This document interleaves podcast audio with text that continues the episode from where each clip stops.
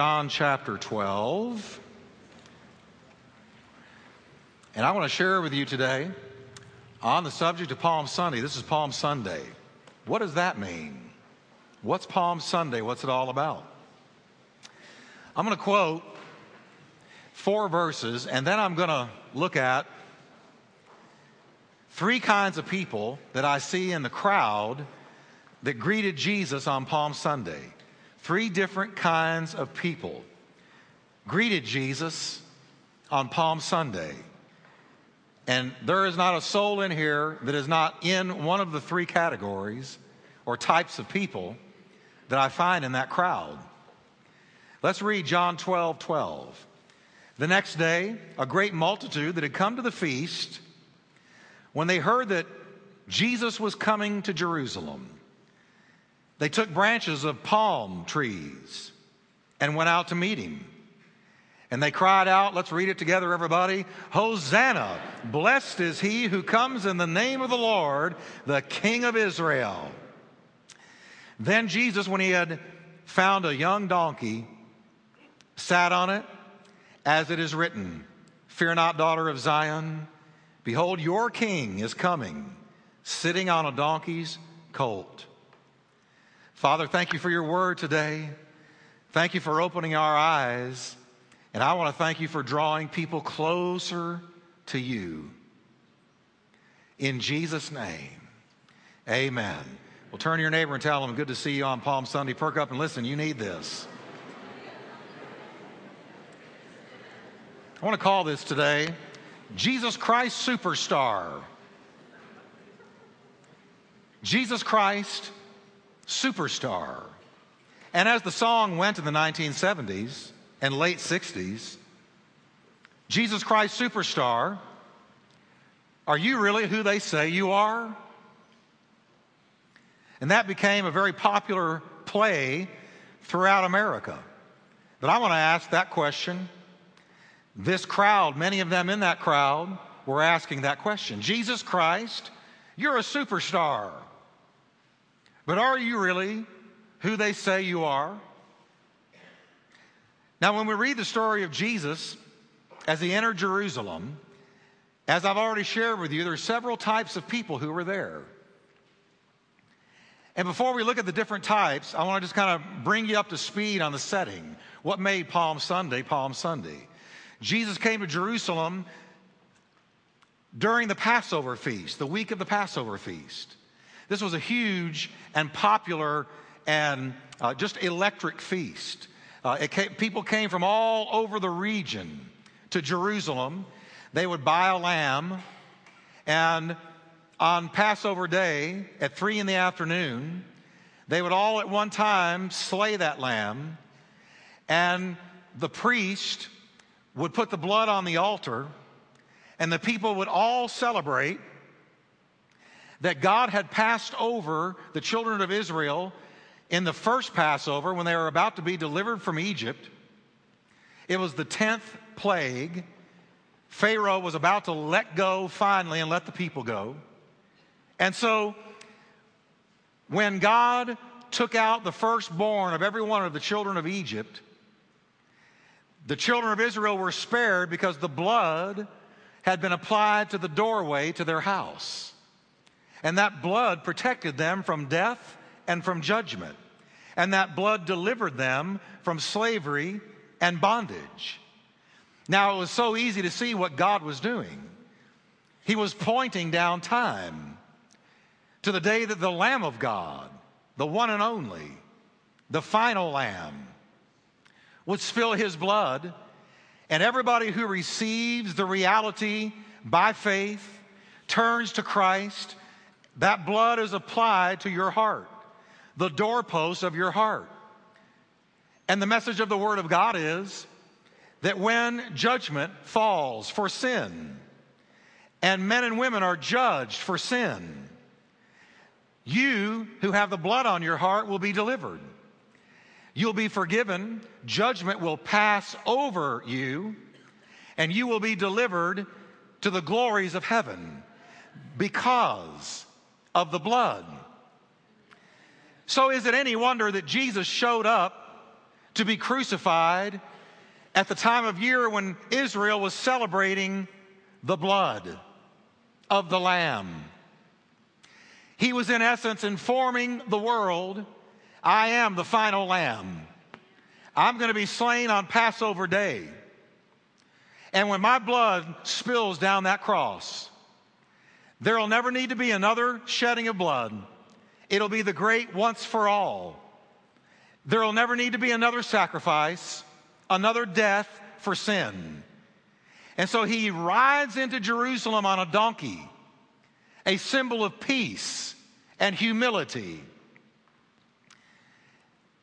on purpose, because he is all about the reason he came was to spill his blood. And so the Passover always brought teeming crowds of people. So when Jesus came in to Jerusalem on that donkey, it was packed. I, I, hate to kind of dumb it down or undermine the significance of the event, but it sort of had the feel of the state fair in this, in this sense. You walk in the state fair, everybody's excited, the weather is beautiful, there's thousands and thousands of people there, happens once a year.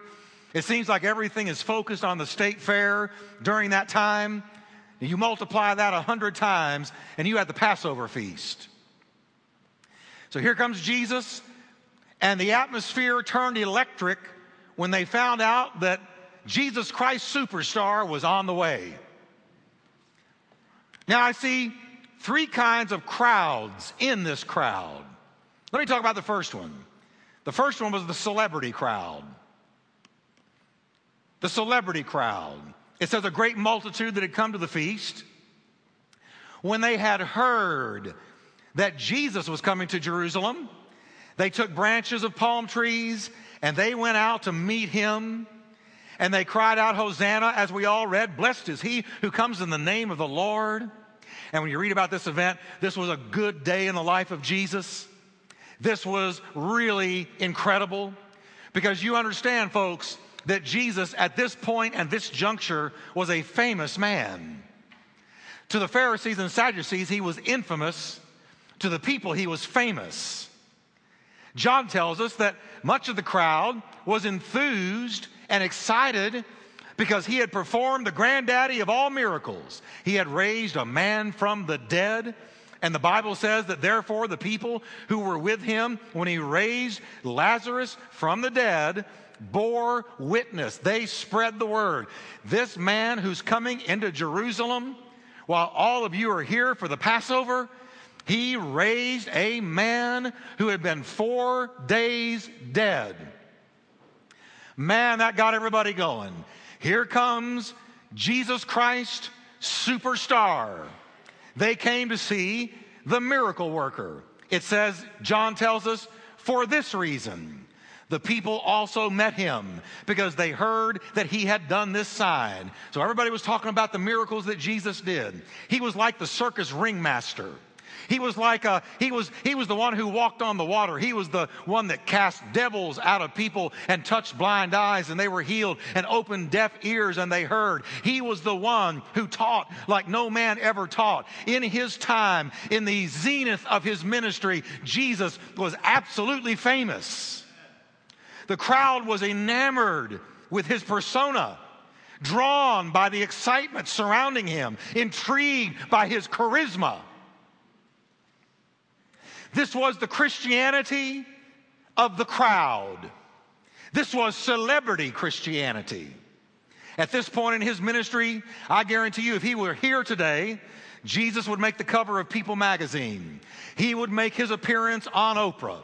Hollywood would be having him sit down and make a contract for a movie all about his life. And it might just have been called Jesus Christ Superstar. We're writing a movie. We're going to produce a movie about this man who walked on the water, this man who cast out the devils and healed the sick. We're going to do a movie, and the climax of the movie will be when he raises Lazarus from the dead. Jesus was hot. Jesus was the man. Even wicked King Herod was intrigued about him. Luke tells us that, quote, when Herod heard or saw Jesus, he was exceedingly glad. for he had desired to see him for a long time because he had heard many things about him and he hoped to see some miracle done by him. So you're the one that I've heard about. Jesus, can you jump through a hoop for me? Can you heal somebody sick in front of me? Can you walk on water for me, Jesus? Come on, said Herod. Let me see what you can do. I've heard all about you, miracle worker. I've heard all about you, circus ringmaster. Let's see what you can pull off in front of me. I want to see one of your signs. That was the electricity and the curiosity that surrounded the person of Christ. He was a wunderkind. He was, he was, he was totally unusual and totally unique. He was famous. And this crowd was a celebrity crowd, the Christianity of the crowd. This was the Christmas and Easter crowd, the crowd of big events, the crowd of the spectacle, the crowd of the spectacular, the entertain me crowd, the crowd of the dramatic. And those kind of people are alive and well in our day. We were at the Will Rogers Auditorium one Easter Sunday. A man walked up to me after 3,000 people had been out there, patted me on the back and said, Pastor Jeff, you bless me every Easter.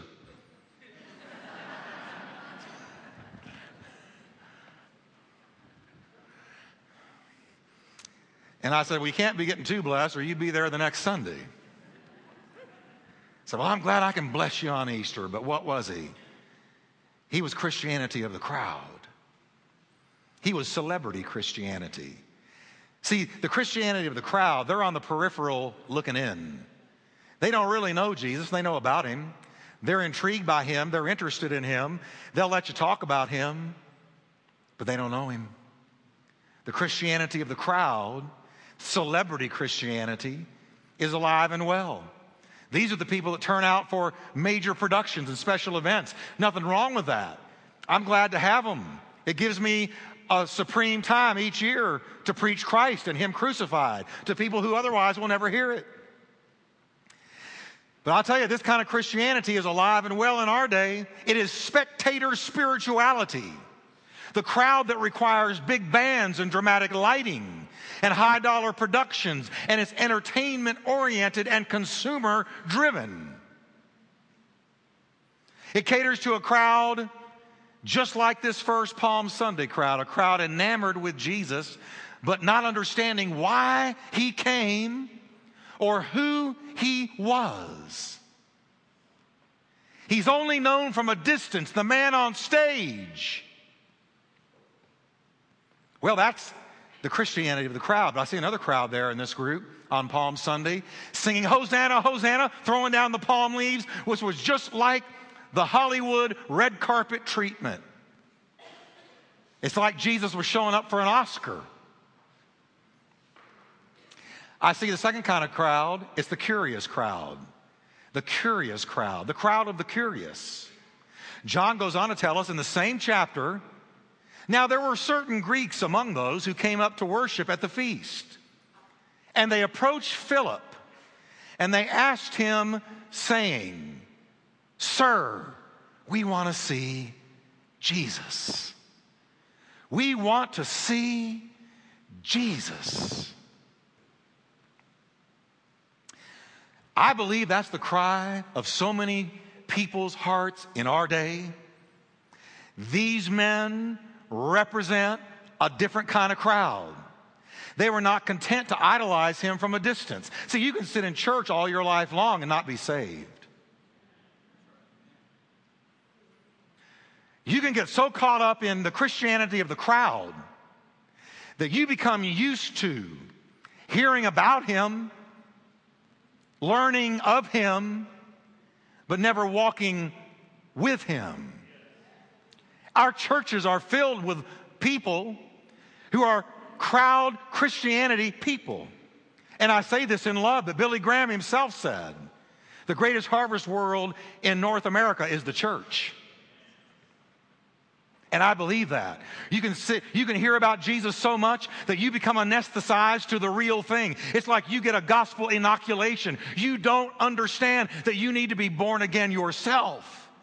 And so we've got to move from this peripheral interest in Jesus and start moving closer to the center, to the reality of Him. And this crowd of the curious was getting closer. They said, We don't just want the Jesus that is out there in the distance, we want to have a personal interview with Him. We want to hear Him ourselves. We want to see what He looks like up close.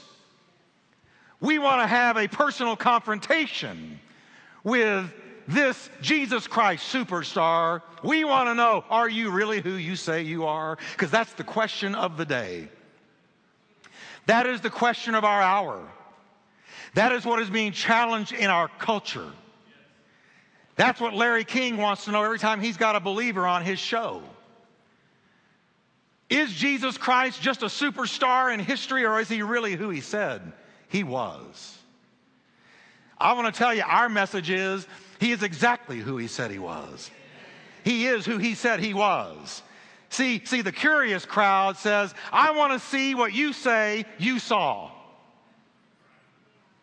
And so they came up to Philip. They approached Philip.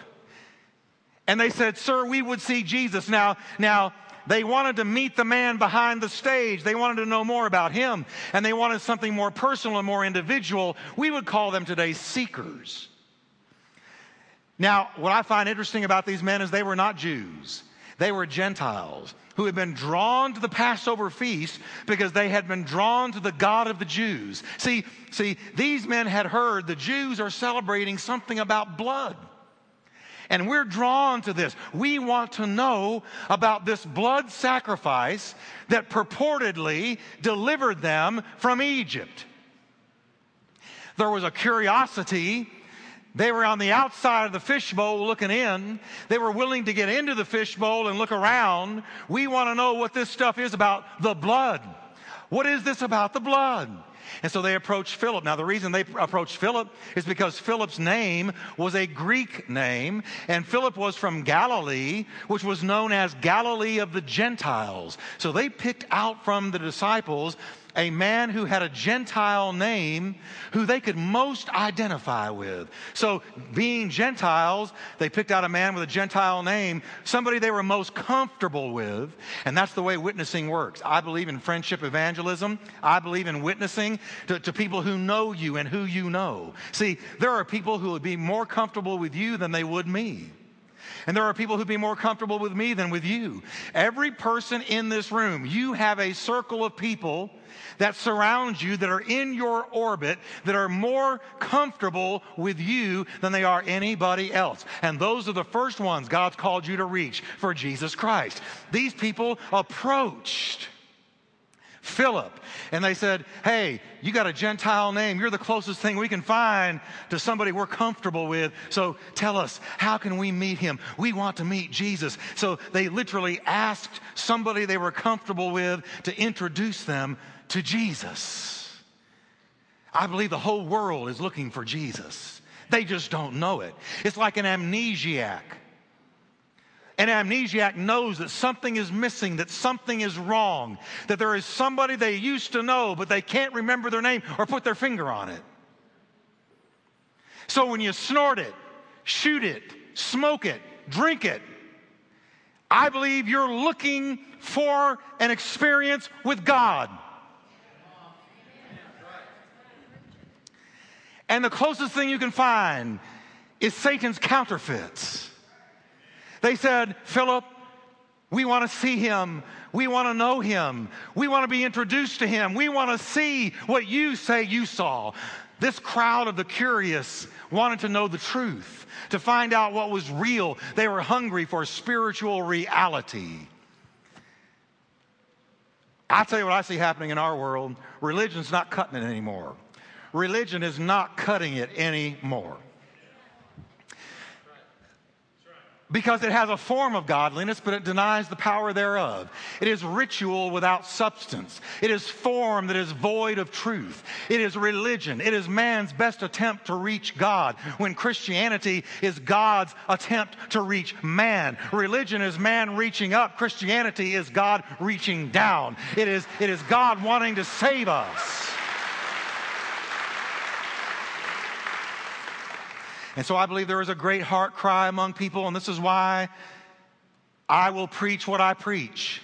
I preach Christ and Him crucified because I know that therein lies the answer to every dilemma of mankind. Paul described these seekers when he said these words. They seek the Lord in the hope that they might grope for him and find him, though he is not far from each one of us. Oh, that so speaks to me, folks. Do you hear what he's saying?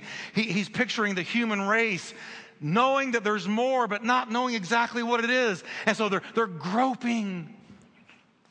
Where is he? Where is the truth? Where is reality? Where? And Paul said, Guess what? In all their groping, looking in the occult, looking in other philosophies, looking for him in relationships, looking for him in drugs, looking for him in so many different formats and venues. He's not far from any of you. It's like God is saying, hey, you'll find me at the cross.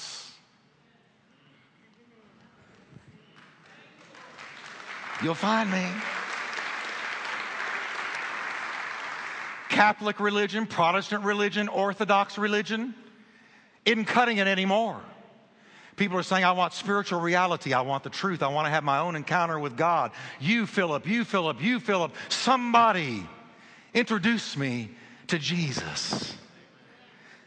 They want to know the one behind the stage. I'll never forget one of the great experiences of my life was when I went to hear Billy Graham in 1972. Hair down to here, here. Parted down the middle, ponytail, skinny as a rail, blue jeans, pullover shirt.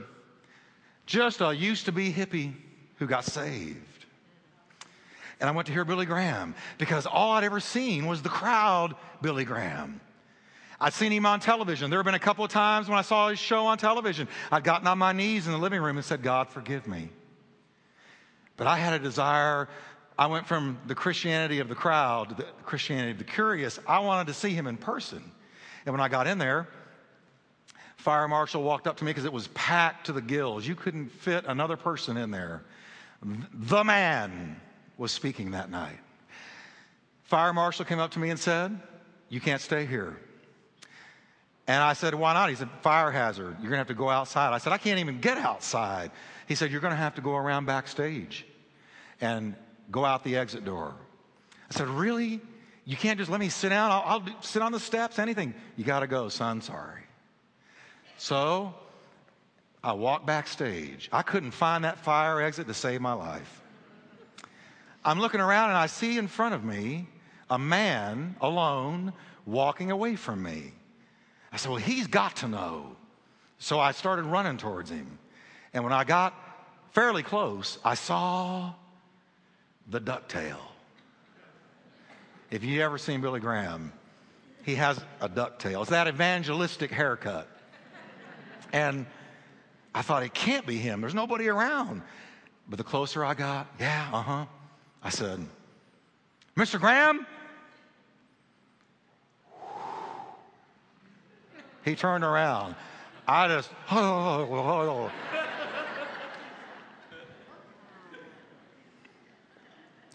I said, I came to hear you. I didn't wash my hand for a week. He says, Praise the Lord.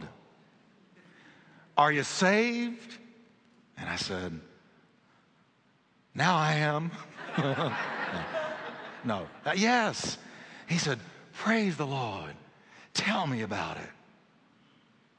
So for five minutes, I went from the crowd to the curious, and I got to meet the man behind the stage.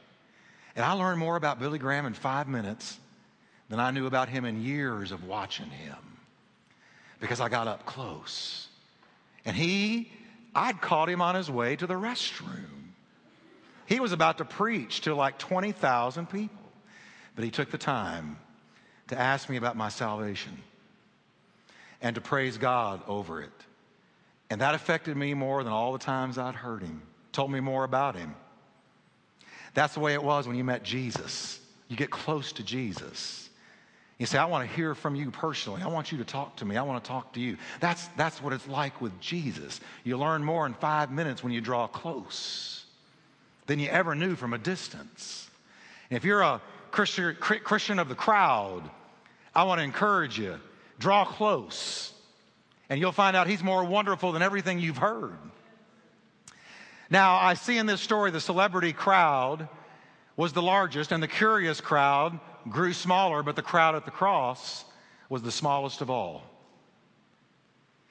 The celebrity crowd didn't go to the cross, and we don't find the curious crowd gathered at the crucifixion. The Palm Sunday crowd had wanted a good time, entertainment, excitement. But when you jump ahead one week to Good Friday, when Jesus was crucified between two thieves, we find Mary, his mother, we find Mary Magdalene, a couple of other women, and John, and that's it. All the thrill seekers are gone. The partygoers have gone looking for their next good time. What happened? How in the world did the sentiment towards Jesus change like that in just a week? I got the answer for you. It changed because of the cross. You see, the Christianity of the crowd wanted worldly glory. They wanted pleasure, financial security, nice house, nice car, long retirement, good pension plan, love boat cruise. They wanted endless days on the golf course, then to be sleeping one night and die peacefully in their sleep. They didn't want any cross. But when the Palm Sunday crowd asked Jesus what true Christianity was, Jesus said, he who loves his life will lose it. And he who hates his life in this world will keep it for life eternal. And Jesus preached the Christianity of the cross, not of the crowd, not of the curious, but of the cross. He started talking about dying to yourself, loving God more than you love your own life, being a servant of Jesus and a servant of others. Rather than the Christianity of the crowd or the Christianity of the curious, this was real Christianity, the Christianity of the cross. The Palm Sunday crowd was not there at the cross because the cross of Jesus judges us for our pride and sinfulness. On his way to the cross, Jesus said, Now is this world judged. See, we don't like the cross, church. And the reason we don't like it is because when you come to the cross, it x rays your life. And we don't like that. We like to have our religion and our cake and eat it too. We don't like something that judges our life. And that keeps us from being healed because only at the cross are you healed. Only at the cross do you meet the real Savior. Only at the cross are you forgiven for your sin. Only at the cross do you attain eternal life. Only at the cross is the power of Satan brought, broken off of your life. Only at the cross do you have an encounter with the living God. It is only at the cross that the life of God breaks through on your life and the light of God breaks through on your soul. Only at the cross are you joined to the Heavenly Father by the Holy Ghost of the living God. Only at the cross.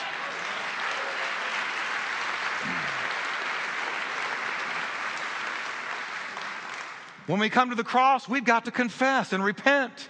The cross was God's judgment on sin. Jesus on the cross, and I know it's hard to understand, but Jesus on the cross took your sin and took my sin, and he was judged for it.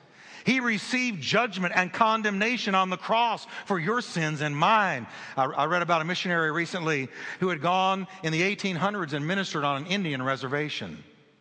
And when he got to this Indian reservation, he noticed that the grass all around this reservation had been burned. It was out in an open prairie, and all the grass around the reservation had been burned. And the missionary said, Why is all that grass burned? And the Indian told him, Because we know that if we burn the grass around the reservation, if there is a prairie fire where the fire has been once, the fire can't come twice. You can't burn grass twice. So if there was a prairie fire, it would come only up to where the fire had already been, and then it stops. On the cross, the fire of the judgment of God fell, and sin was judged. Your sin, my sin, every time we've broken the laws of God, it was judged and there the fire fell. And when you step under the protection of the cross, where the fire of judgment has been once, it's not coming twice. You have been delivered from judgment for all eternity because the fire of judgment fell on the Savior.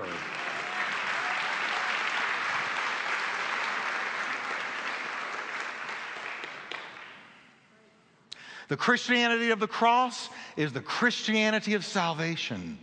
Jesus said, If I be lifted up from the earth, I will draw all men to myself.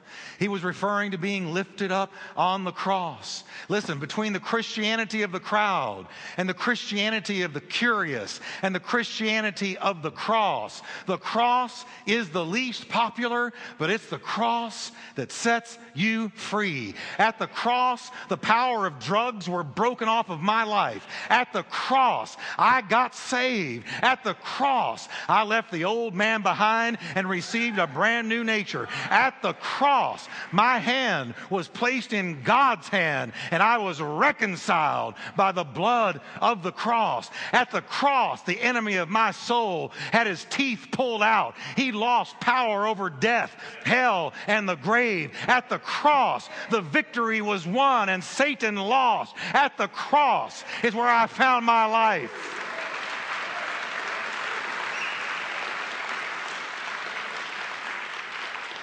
And at the cross, I met the real Jesus because he was found at the foot of that cross. My heart breaks, and I'm going to tell this to you folks, my church family, my heart breaks when I see the, the vacuousness of the pulpits in our day in terms of talking about the cross. Don't you know that our nation needs to hear about the cross. Don't you know they'll never stop arguing and fighting and spitting venom in government until they hear about the peace of the cross? Don't you know that our nation, shrouded in darkness, walking, even galloping towards the gates of hell, needs to hear the cross? My favorite church in this city, architecturally, you see it on I 30 coming this way. It's a Lutheran church. The, the, the, roof was built at an angle going up to represent Mount Calvary, and at the top of that building, you see a cross. On their sign is a cross. At the front of their door, when you walk through and go into that building, you walk under a cross. There's crosses everywhere. Listen, I thank God for the cross. Without the cross, we would be undone. Without the cross, we wouldn't be in church. Without the cross, we would not be forgiven. Without the cross, we would be headed to a devil's hell with no hope or no God in this world. But because of the cross, we have been redeemed by the blood of the Lamb. All the accusations against us have been canceled out by the cross. The judge has said, You are liberated, you are justified, leave. He took it all for you. We've walked out of court, set free by the blood of the cross. We ought to be excited about the cross.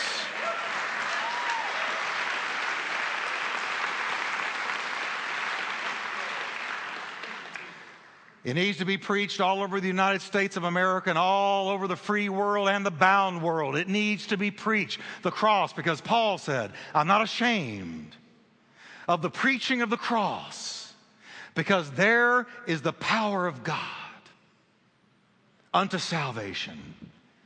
When that cross is preached, people encounter the power of God. We're here because of the cross. And you know what? We're going to do our part. This is why I'm asking God for a bigger building. I'm asking God for a bigger building so we can preach the cross to more people. Because I don't know about you, when I came to the cross, I got saved. I got delivered. It changed my life. How many of you can say that? If you're thankful for the cross, would you stand up today? Give the Lord a hand of praise if you needed this today.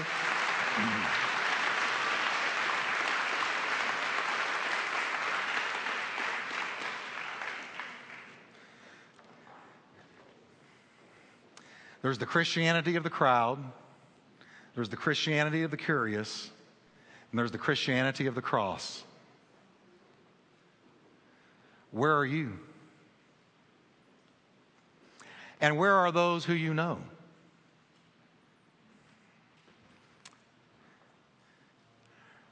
My good friend uh, Tony King was in the first service, and when I walked out there after the first service, he said, Man, you got really worked up today. You're sweating. And I said, Yeah. Because you don't just stand up there and say, I, I think the cross will do you some good.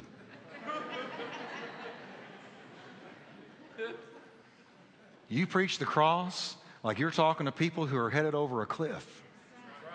You preach the cross like people who are sinking in a deep ocean from which they will never return.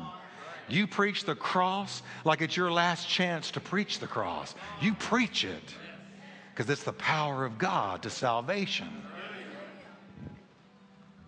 Father, we thank you for the cross today. We thank you, Lord God, for your blessing. I thank you, Lord, that I believe this is a crowd of the cross. And that means, Lord, that we're being positioned to bring an answer to a world that doesn't understand it. And we thank you for it in Jesus' name. Now, I want you to take a moment as Steve plays. And I want you to pray and say, Lord, am I in the crowd? Am I among the curious? Or have I been to the cross? And if you need to go to the cross, do it right where you are. If you want somebody to pray with you, raise your hand. But you can go to the cross right where you are. Play, Steve, and let's everybody pray. Thank you, Lord. Thank you, Lord.